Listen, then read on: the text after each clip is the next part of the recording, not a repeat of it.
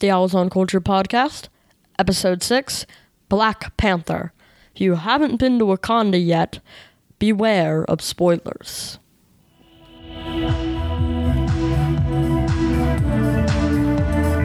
Welcome to the Owls on Culture podcast, where two generations of owls, Michael the dad, me, and Hank the son, discuss the latest in movies, plays, books, video games, and more. Hello, ladies and gentlemen, and welcome to the Owls on Culture podcast. I'm your co-host, Michael Owl, and I am here with. Hank Owl. How you doing, sir? Very good. How, how are you doing? I'm pretty good myself. What's new in your world? Well, I went to an escape the room, which I think was run by these guys called Vroom Vroom Escape Room. Vroom Vroom Escape Room. Nice name. I've done escape rooms before. This one was much harder than the one we did at uh, Atlanta escape rooms. Uh, what made Um, it harder? It's just a lot more complicated. And I don't want to say vaguer, but it was a lot more complicated. All right. Well, was there's it? one there's two of them we did two of them one was in a dorm room where we had our friend lock each other in the dorm room because we were party animals and we had to study for a test so we didn't fail college the That was other the one was a That's great. cafeteria thing where we were locked in the cafeteria and the bullies were coming out from the detention in an hour and we told on them so we had to get out in an hour before the bullies came and beat us up That was the scenario. You have to get out before the bullies come beat you up. yes I don't know how I feel about that. I think that's hilarious and also disturbing. that's Yeah. kind of awesome. If you don't get out, we're gonna beat you up. We got out with like five minutes left Oh wow. on that one. Oh, that's cool. Was that the harder one? Yeah, that was the harder one. That sounds like a lot of fun. Would you do these again? Yes, I would. I wouldn't say I was that helpful. Hopefully, I'll be more helpful if we do them again. I asked them if this was like an original, and they said they do do these escape rooms at their place, like uh, the escape rooms that we did. Oh, so they also have their own physical location. They're not just touring it, kind of thing. Um, Yeah, or I don't know if they're just storing it. They've used the same stuff before, though. Or the same scenario. Yeah, they've used the same scenario and same puzzles before. Oh, that makes sense. That makes sense. Where would you set and escape the room? Because one we did uh, back in the day, I think for your birthday, was like a 1980s game room. This was you had a dorm. Where would you where'd you set one? Um, an arcade. Oh, arcade would be great. That'd be super fun. Maybe you have to, you have to do stuff with the arcade machines. You know, That like would, pin. There'd be like a key lodged in a pinball machine. You had to hit it out with a pinball. that'd be very cool. I like that idea. Um, what's new in your world, Don? Well, I went to see the Sundogs play uh, Saturday night, and of course, you know this because you were there with me. But they were doing a Grateful Dead show, and uh, it was super fun. It was this place called Venkman's, which I've heard a lot about, but I've never been to because I never go out. But uh, it was great. Uh, I really dug the music. I thought they did a great job as musicians. The food was good. Service was great. Uh, it was a good time. But I, I got a question for you because I'm not a huge Deadhead, uh, but you know I like their music. Like I don't know, I can't tell you about the concert they did in 1971 and what their set list was. I'm definitely not that guy. I like those guys, but I'm not that guy. Um, I like the probably the more popular songs. Uh, but they played a couple of them that I really love. They played U.S. Blues and Bertha, two of my faves, and they nailed them. Uh, but what did you think? This was their first time really hearing the Grateful Dead's music. Uh, did you like it? Um, I Grateful Dead is not my favorite band, even from hearing this. Like, I just don't like. It's not that any of the vocals are bad because they're really, they're like the Sundogs are really great artists. Just Maybe not your cup of tea musically. yeah, not my not my cup of tea musically. Yeah, yeah. that's cool. That's cool. So, what are we talking about today, Hank Owl?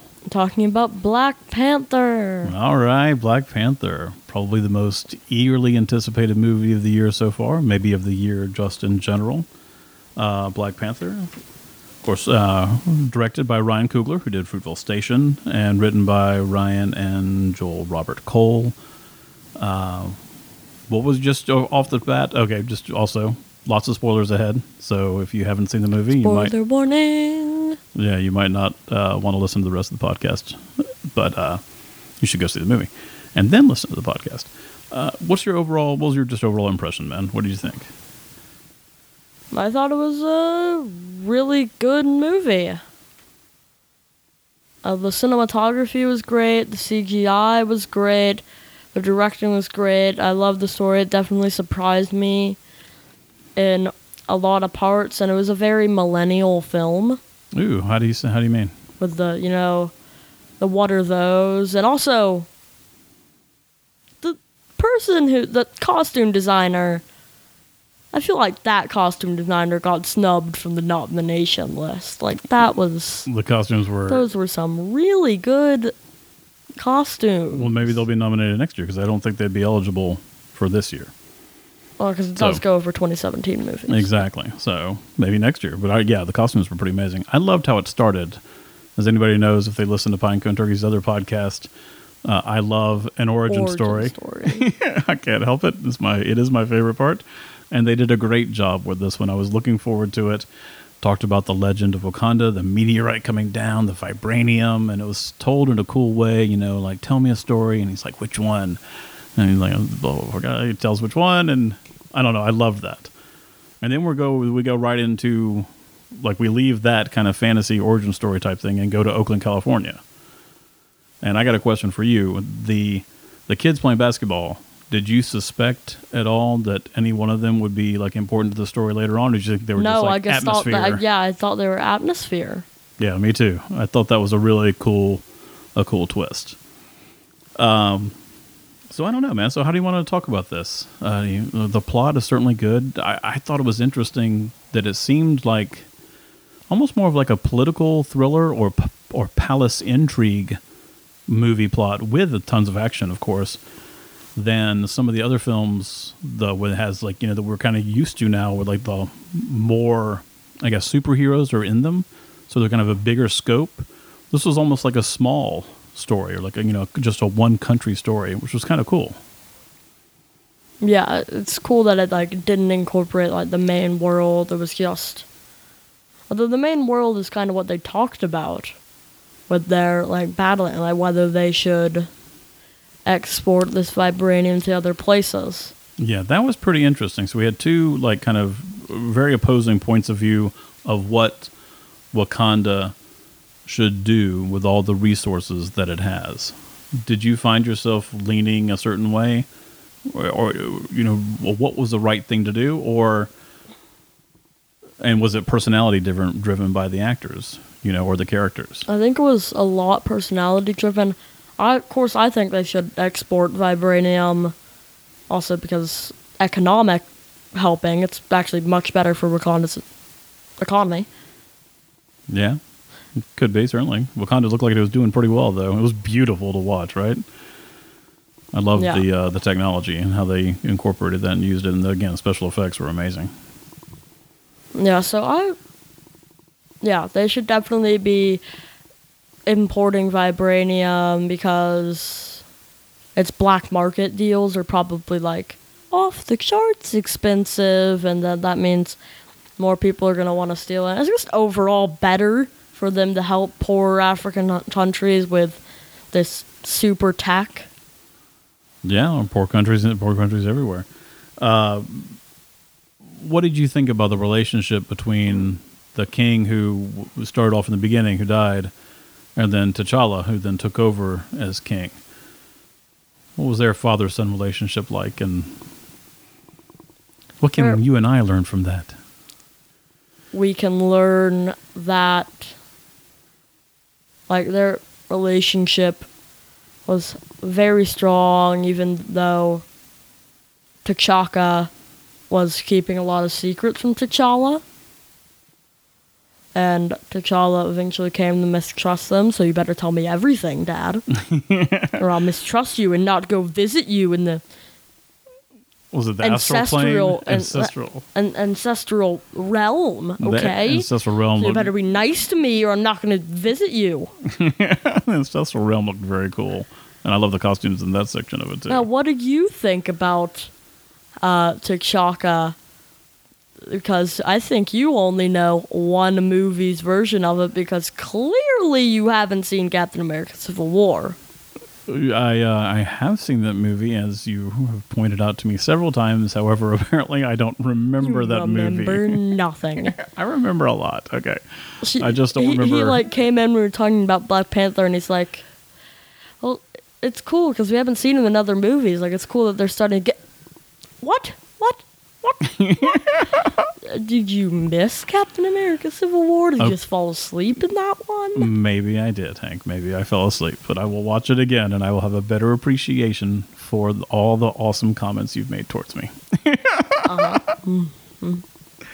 uh, did you have a favorite character? That's hard. I want to love Killmonger so much, and Because love, Killmonger was awesome. It was amazing, and it's like through the world is very millennial, like modern style, and I love Michael B. Jordan. yeah, Michael B. Jordan was amazing. He owned that character. I also love uh, um, Ulysses Klaue. Oh yeah, that and Uh, that was um, Australian jokey yeah, I think. He's, I can't. I think he was South African, not Australian. But uh, and so the, the actor that played him, I forgot his name, but he's the one who's done all that CGI stuff for like Lord of the Rings. He played Gollum. That's him. Yeah, that's him, and he's the guy who also did um, like in Planet of the Apes, like the remake of all the Planet of the Apes. He plays like the main chimpanzee or ape. I don't know. Oh, I I, haven't see seen that. those movies. I could see. I can see the similar. I saw War of the Planet of the Apes, and Yeah, he does a lot of motion capture work. So I haven't. I don't. I mean, I know that he's done other acting roles just as himself, but I, I think this is probably by far his biggest role. And he he was great also. yeah, his jokey criminal uh, esque Yeah. aspect was cool. And I loved his robotic arm because that's like the main thing of his character in the modern Marvel comics. In the old Marvel comics, he actually becomes a being of solidified sound because it's the 90s. Oh my gosh, solidified 80s. sound. Solidified sound. And they like brought that into comics in the future. Like, you can't really cut him though because then it like breaks into like a sonic boom. I think they made a very wise creative choice not to go that direction with him for this movie. Yes, I'm surprised they killed him off too, since he's just a bit, such a big Black Panther villain. Oh yeah, is it really? That's interesting. I wonder. I mean, it fit the story certainly they were telling. Um, It, it, it surprised me that they used Killmonger because I did some research into Black Panther comic villains, oh yeah. and he's really not that big of a villain in character. He's like he's not that big of a character in the comics. Wow, that's he's not a widely known character. It's, I'm surprised that they chose Killmonger for this. Well, it certainly it certainly worked. That's for sure. Uh, let's just talk about all the actors for a minute because what's really cool about this movie is not just like the leads who are who have great parts and do a great job, but the all the supporting players too are pretty amazing. You had uh, kind of the, the love interest who was amazing. She's out there, you know, in the field doing work. You know, you had his sister, the scientist. Oh, the sister was great. Sister was great. Uh, her name's Shuri. I think so. Yeah, that might be it. Um, you know, I thought the dad was good. You know, the the former king. I guess the right hand man. You know, played by um, golly, I forgot the gentleman's name. Forest Whitaker. Yeah, Forest Whitaker was great. I mean, everybody was good. Um, the young lady who plays Michonne in Walking Dead, she was amazing as the general. Uh, it was just really fabulous, and like everybody, there's no weak link at all. And I mean, you don't expect there to be one, but sometimes there is. And I, he's not a weak link, but there was one one dude to kind of I won't say miscast because that feels a little presumptuous of me to say, but I was surprised Martin Freeman was in that role as the CIA guy. Uh, did he? Did that stand out to you at all? That's good. I think he worked with it well, but it did stand out to me. And it's I wouldn't say yeah, I wouldn't say miscast, but I'd say they could find somebody better. For I mean, I love him because I love him as Sherlock. You know, playing Watson. I've loved him as you know Bilbo Baggins in the the Hobbit movies. And just generally, you know, I, I really respect the guy and love him. But I was surprised. Yeah, I don't know something about like he does this kind of insecure, kind of uh, nervous thing very well, and then backs it up with real backbone and strength. Uh, he does that in Sherlock a ton, and that was there here also. Is, is was he a character in the comic books also, and is that kind of how he's generally portrayed, or do you know? I, I haven't heard of him in the comics. Yeah, I don't know. So something about that kind of bothered me a little bit. It seemed like a, a random story arc kind of thrown in. Like he's going to toughen up and be that old fighter pilot that he used to be. But I didn't get fighter pilot from him. I got kind of awkward dude. Yeah, I got awkward minor CIA person outfit. And another character I want to talk about is the gorilla, the leader of that mountain tribe. Oh yeah, he was awesome. Before I really knew about Black Panther, that's the one other character besides Black Panther and T'Chaka that I knew existed. And I'm pretty sure he's, I don't know if he's an anti hero type or Hmm. I think they set him up as an anti hero in the movie. But he's a big Black Panther villain too, and it's cool that they brought him in in that way. So this movie has two big Black Panther villains because Killmonger doesn't count.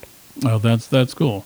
I uh, that brings up one the one of the few things that I that I won't say bothered me about the movie, but you know that hey, okay, they bothered me about the movie was that when he asks the mountain tribe, T'Challa asks the mountain tribe to come help, We totally And he's like, he "No." come back. Yeah, it's, it's you.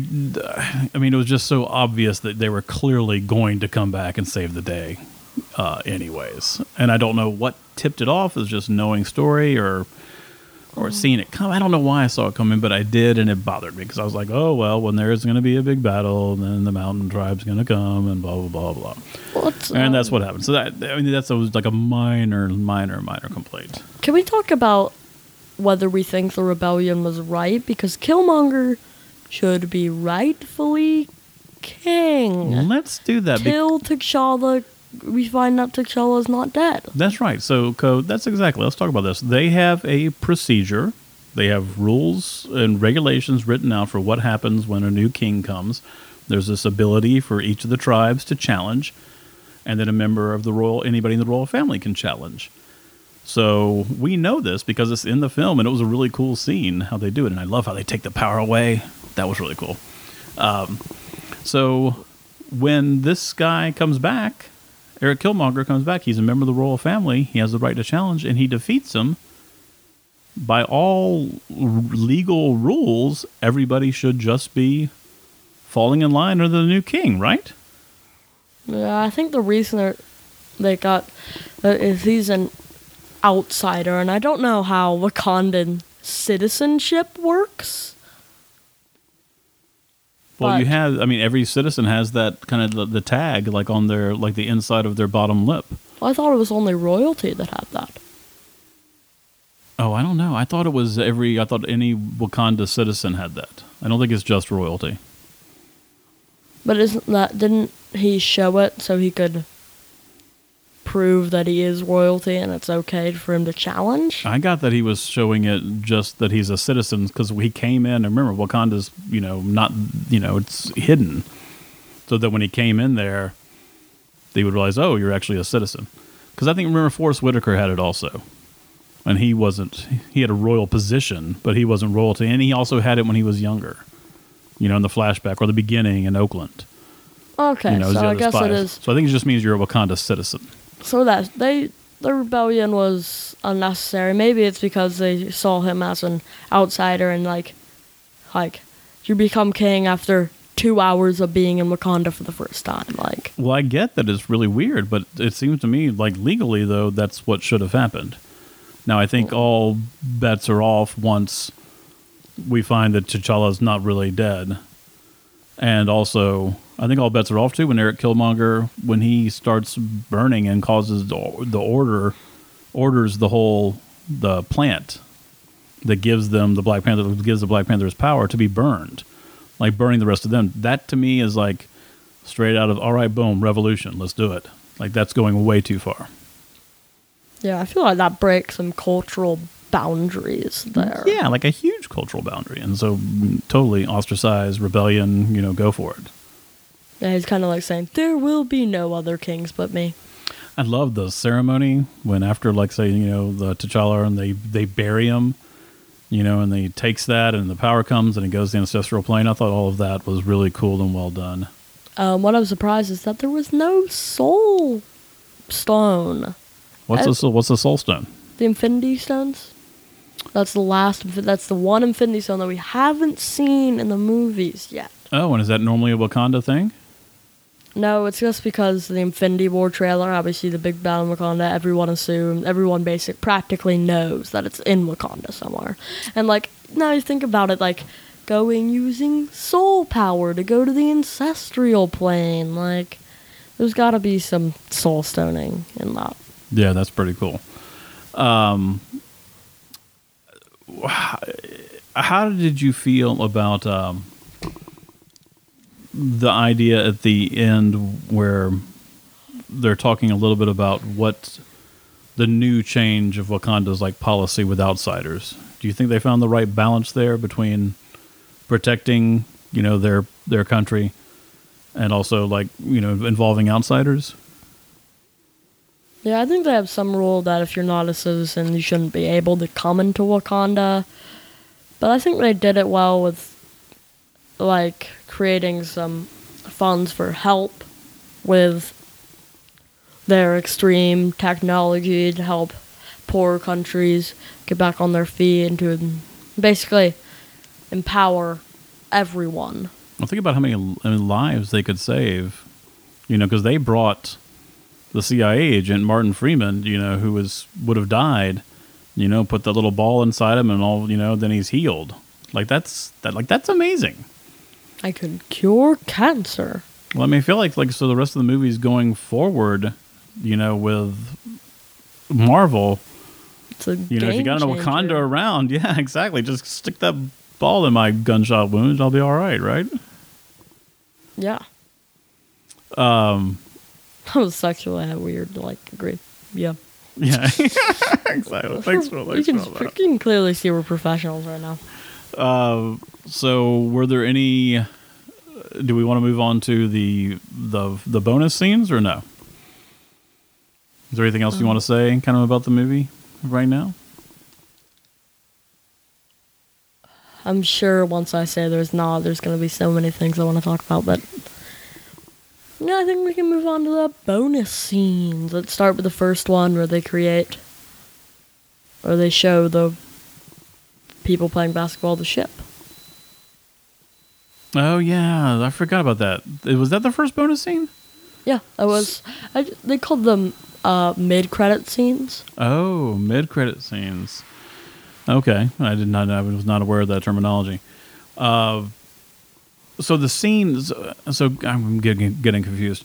So at the end of the movie, it was T'Challa as king in front of like the United Nations type deal. That was in. That was part of the regular movie. That was part of the regular movie. Okay, all right. I thought that was a cool ending, and I loved how that jerk was like, "What's Wakanda got to offer?" And he's like, "Heh heh, I got lots to offer." I'm like, you're just a third world country. Exactly. It was nice, uh, you know, stereotyping.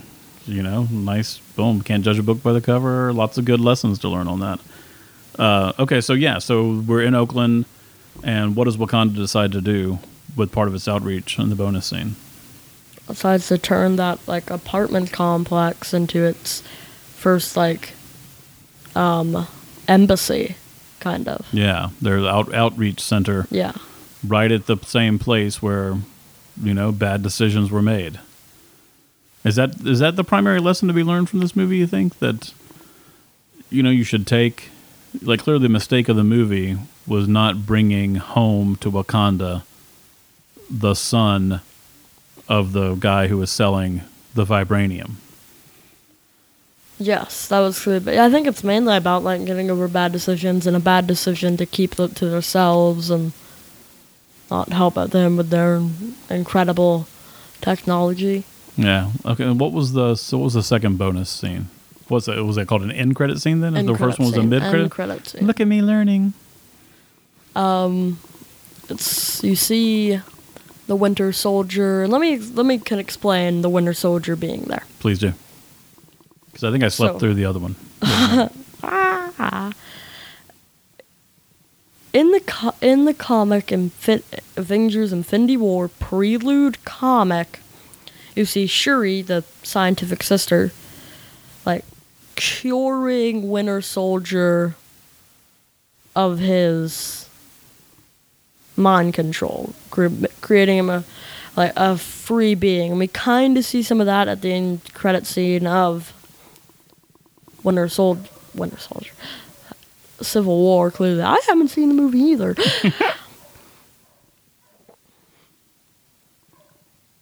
and so that's what's happening. They're like recovering him, and something they call him. They call him like the white tiger dragon thing. Really?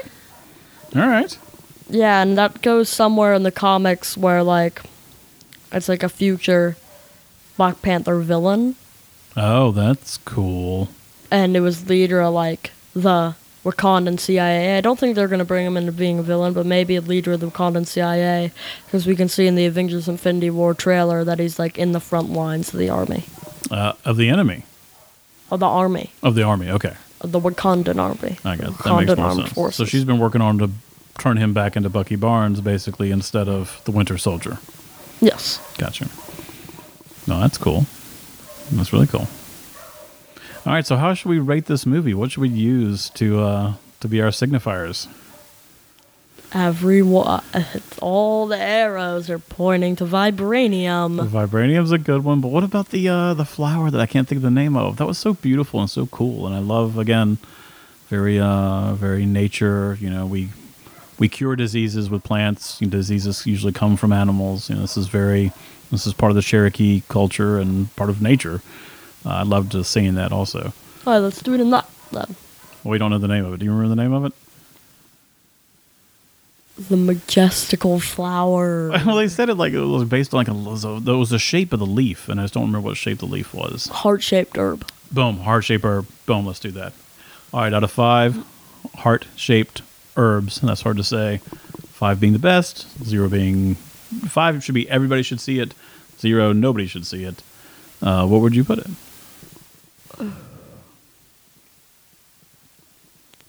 Four. Four heart shaped herbs. Yeah, maybe three and uh, three and wait, twelve sixteenths. which is bam, bad and math. Three Six fourths, eighths. right? Wait, 12 16? Four goes into 12. It's three- Three it's three times. fourths, Four it's goes three in three fourths. fourths. All right. Phew. Wait, no, no, no, what? No, no, No, I think that's right. Because I want to be different. Thirteen sixteenths. All right. I'm not even trying that one. All right. So, Thirteen sixteenths. all right. I will also give it, I'll give it three and three quarters heart shaped herbs. Uh, I really liked this movie. And I think. Wow, you rate it lower than I did. Oh, one sixteenth. exactly. Uh, I think it's a really great movie. I love how it's eh, how how anticipated it is, and how it totally just it lived up to the expectations. Certainly, like of the African American community here, who was so excited about it, and I think all Marvel fans were excited about it also, and it and it was awesome. I think out of the survey it was like the most hyped up movie of the year. I think so like too. going against that's going against like Incredibles two, Infinity War. Yeah, Ant-Man well, it's certainly most hyped up, uh, you know, so far, and then it's just destroying the box office. Like it's just just killing. I mean, everybody. We Like, give, I a, we give a spoiler we alert. Even give a spoiler warning because like I feel like everybody on the earth saw it. exactly. Everybody, Everybody, in the U.S. everybody's clear, probably already seen it. But uh, I just, I just love that. I love that they're destroying the myth that a, you know, a, a black-centered franchise can't make money. That black stories don't sell overseas or in America. It's just really nice. I love the strong women characters. There's just a lot to love about this movie, culturally, and I think we need it. And it's pretty exciting. Go team! What are you reading these days, Hank Harris? I don't mean Hank Harris. I mean Hank Owl. I don't even know you anymore. What are you reading these days, Hank Owl? so I actually went to a comic book store and we bought a like whole like one set volume of the uh, Avengers versus X Men Marvel event which I'm really enjoying. I'm like literally halfway done.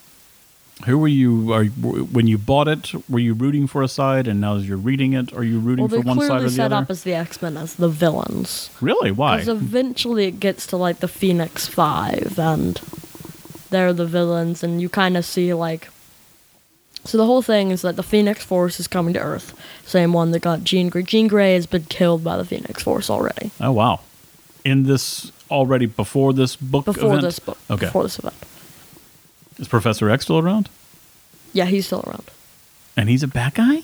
No, he's not a bad guy. Oh, I mean, uh, in this Well, in well, this I guess in this event. he's kind of neutral. He's not really on the side, but it's coming to Earth, and like the Avengers are like, we need to destroy this, but like Hope Summers has been, um, Cyclops' daughter has been set up as like the Messiah oh wow! of the mutants, and he can use the Phoenix power. To because there was an event before this called House of M, okay. where Scarlet Witch kind of with a phrase like destroyed 99.9% of the mutant population. Oh, good gravy. Like not like not like killed them, but like they have no pet. They're not mutants anymore. Okay. So they need, so we can use it to rebirth the mutant population. But something goes wrong and she doesn't get the powers, and Cyclops be mad about that. So you, so she, she's no longer going to be like the Messiah character who is going to sacrifice herself for everyone else. You think, or that's also what the hero Well, I watched a spoiler for Avengers vs. X Men, um, Marvel TLDR on the Marvel YouTube channel. Pretend I don't know what TLDR stands for. I'm gonna be honest, I have no idea what it stands for either. Okay. it's like the simplest form or something, and it says that they do Scarlet Witch do I don't know sacrifice themselves, but take the like Phoenix power into themselves and destroy it after eventually beating Cyclops, ultimate like full Phoenix powered Cyclops. So that's how it's going to end, Yeah. and you know that. Yes. Is it taking away from your enjoyment of reading the graphic novel? No. I love that. That's very cool. Um, I am reading uh, a short book. It's a compilation of advice that Ernest Hemingway gave on writing. And the editors put it together from speeches he made, letters, interviews, that kind of thing. Apparently, he always said, you know, shouldn't give advice on writing. But yet, I guess he found himself continually doing that. So I'm reading that. I'm also still reading one of those Tana French, uh, Broken Harbor is the name of it. Can't remember. Hank Hank gets mad at me that I don't remember the name. How are you reading a book without knowing the title of the book you're reading? You know, my mom used to do that and used to drive me nuts. I'm happy to be able to drive you Mm-hmm. nuts with this. Uh, so, Broken Harbor and uh, Ernest Hemingway on writing, I'm loving both, and uh, hopefully we'll have a fuller report uh, on them uh, next podcast. All right, Hank Al, anything else we should add? Not really. I think we got it. All right. Well, thank you everyone for listening. Go see Black Panther. I think this is appropriate for any adult, certainly, and probably children. You know, if you're letting them see the other PG-13 Marvel movies, there's nothing, nothing in this one that would should prevent that uh, from from them seeing this one as well. All right. Would you agree with that? Yeah. All right. Thank you very much for listening. Bye bye.